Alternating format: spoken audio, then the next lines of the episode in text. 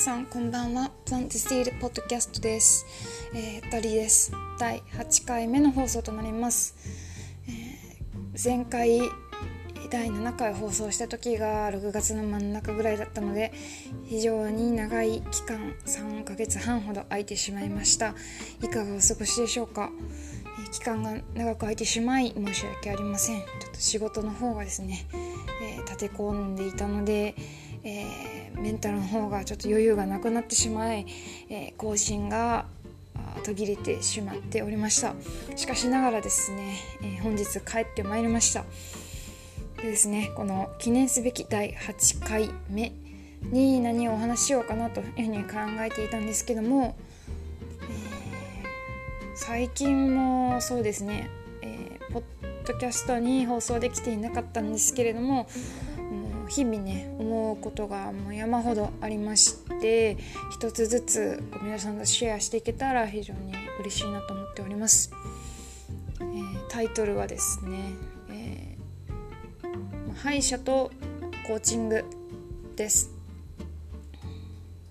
えー、先日ですね先週の土日ですかねに歯医者に行ってまいりました、えー、まあ虫歯があったとかではなくて検診を受けに行ったんですけれども今あのその通っている歯医者さんが、えー、前回初めて行ったので2回目の、まあ、通院ということになります、えー、私自身、えー、本当は4ヶ月から6ヶ月に1回検診に行った方がいいとされているんですけれども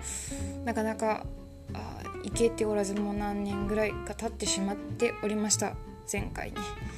えーと、と言いますのも、まあ、虫歯がなかったというのもありますし、えー、引っ越しを何年か前にしましてそこからいい歯医者になかなかこう巡り合えずに勇気が出ずに行けてなかったっていうのがあります。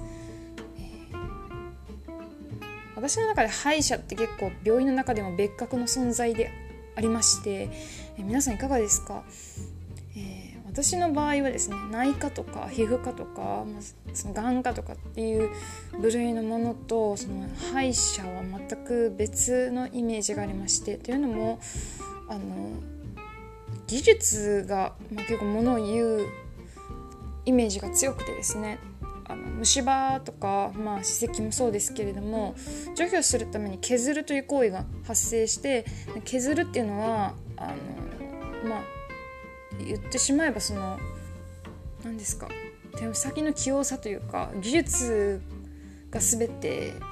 だしその技術の後がまあ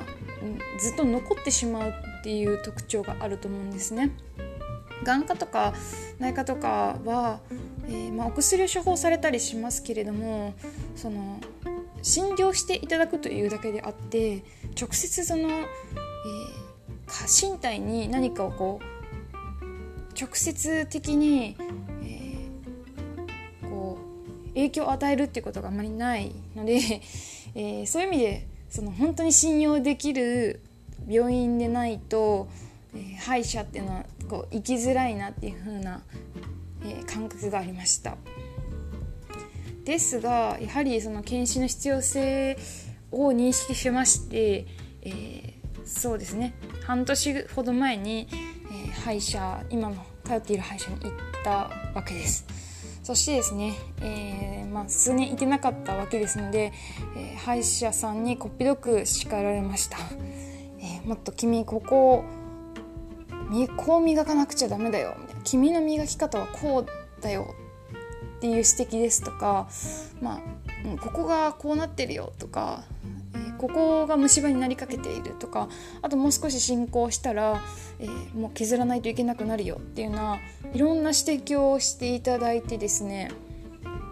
その時にすごくへこんだんですよね。えー、自分自身こうあのブラッシュティーだからこうガーってこう磨く歯を磨くって結構力強くこう磨いてるようなイメージ自分自身にもあってちゃんと磨いてるつもりだったんですけれどもやはり磨けていないということで、えー、ショッキングでしたね。それでですね、えー、そのショックがあったからこそなんですけれども歯医者さんおよび歯科衛生士の方が指摘してくださった内容をですね、え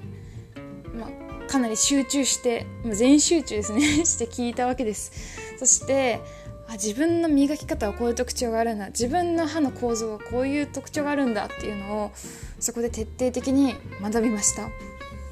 それでですね、えー、その、まあ、先日に至るまでの半年間、えー、自分の歯の構造と磨き方の特徴を、えー、意識しながら、え磨いてまいりました。だいぶ面倒くさいですね。やはりこう慣れを習慣化したものを修正するということは人間においてかなり、えー、負荷がかかる行為だなっていうのを改めて感じました。まずその習慣化させるということにもあの負荷はかかるんですけれども、えー、習慣化すでにしたものを修正するっていうのもまた、えー、別の意味でのその面倒くささっていうその難しさがるなというふうに、えー、実感しました。そして先日ですね、えー、集大成として私はもうあの果たし状を 持っていったような感覚だったんですけども2回目の通院を経ましてですね、えー、かなり緊張していったんですけれども結果は、えー、よく磨けていますよということでした。ああよかったです。でですねただそのよく磨けてるんだけれども、えー、ここはちょっとこう歯茎を強く刺激しすぎているので、えー、こういう風に磨いた方がいいですよとか、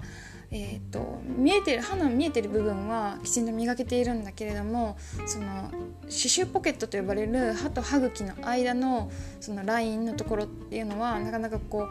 えー、ブラシが間に入らないと、えー、汚れが取れない。っていう構造になってるからそこは磨けていないからちゃんと磨けるようにしないとねっていうのアドバイスをいただいたりして、えー、あのなんだろう。